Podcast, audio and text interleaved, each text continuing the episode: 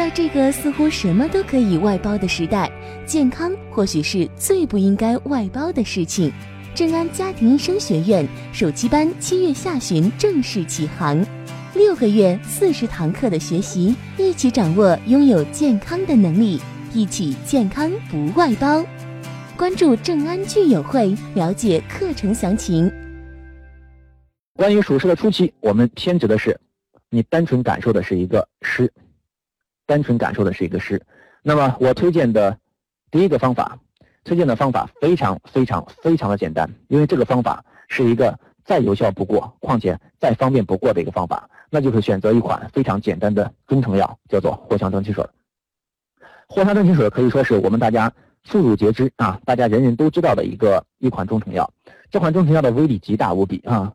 那么这款中成药呢，各位，你看它的说明，那当然了，我这个图片当中呢。我这个图片当中呢，也给了这么一个呃图片，这是大家应该见到的最常见的北京同仁堂的这么一个品牌啊，藿香正气水。那么这盒药呢，基本上大概是五块钱或六块钱左右，是这个样子。也就是说，一支啊里边含有十支，那么其中一支呢，应该是五毛钱左右。那么它的作用是解表化湿、理气和中啊，解表化湿、理气和中。那么在我们感受湿邪的初期，感受湿邪的初期，刚好你看湿邪该怎么去？湿邪，你说该怎么去？各位，当人体有湿的话，咱们来现在进行一个发散思维。如果说我们人体感受湿邪的话，你认为湿邪应该通过什么样的方法才能让湿邪去走？各位来回答我，请抢答。各位，如果我们身体有湿的话，你觉得应该通过什么？有哪些方法能让这个湿给没了？好，我看到了有风，有燥，有热。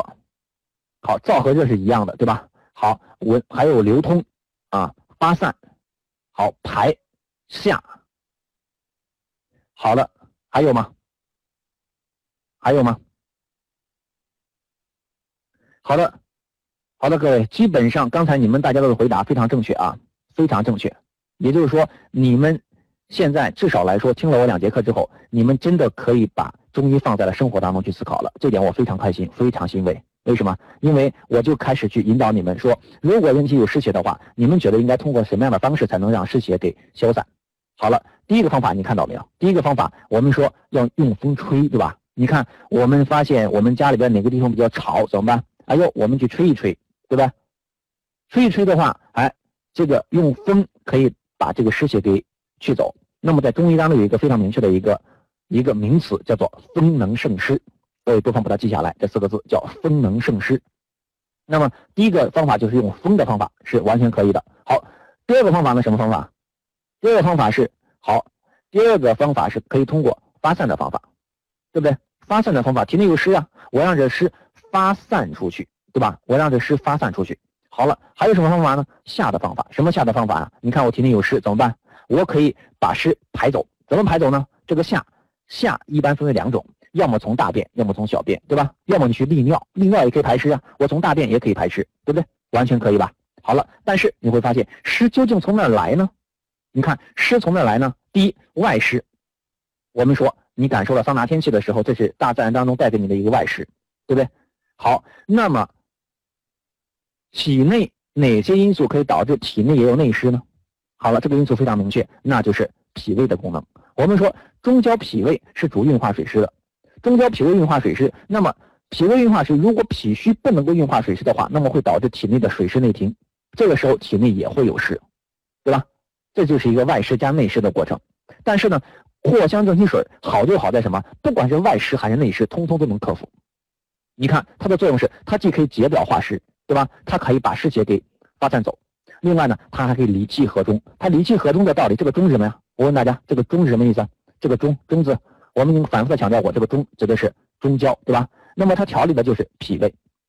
当它调理了脾胃之后，它又可以在某种意义上，哎，又通过脾胃的功能来运化了水湿。所以说，藿香正气水它用到的，我经常会用到藿香正气水的第一个非常明显的作用，那就是在夏天的时候感受了暑湿的初期，好，我会让我的病人去喝藿香正气水。好了，这是第一个功效啊。当然，第二个功效是，各位，第二个功效，藿香正气水最常见的是什么？最常见的是，藿香正气水可以治疗感冒。各位，当我一我会推荐给大家，各位听好了啊，在夏天的时候，夏天的感冒，夏天的感冒，不管你是什么类型的感冒，你都可以喝藿香正气水，听懂了吗？只要在夏天的感冒，不管你是什么类型的，你可以先不分风寒风热，你可以先不分外寒内热，你都先让他整一点藿香正气水先喝上，喝上之后，然后再去来具体来分析它到底风寒和风热呀，然后再来判断我们的代茶饮，判断我们的中成药，好吧？好了，第三个巨大的作用，藿香正气水可以可以非常非常好的解决一些腹泻的问题。正安家庭医生学院首期班七月下旬正式启航，欢迎中医爱好者共同学习、共同分享。三十万小伙伴在正安聚友会等你来参与。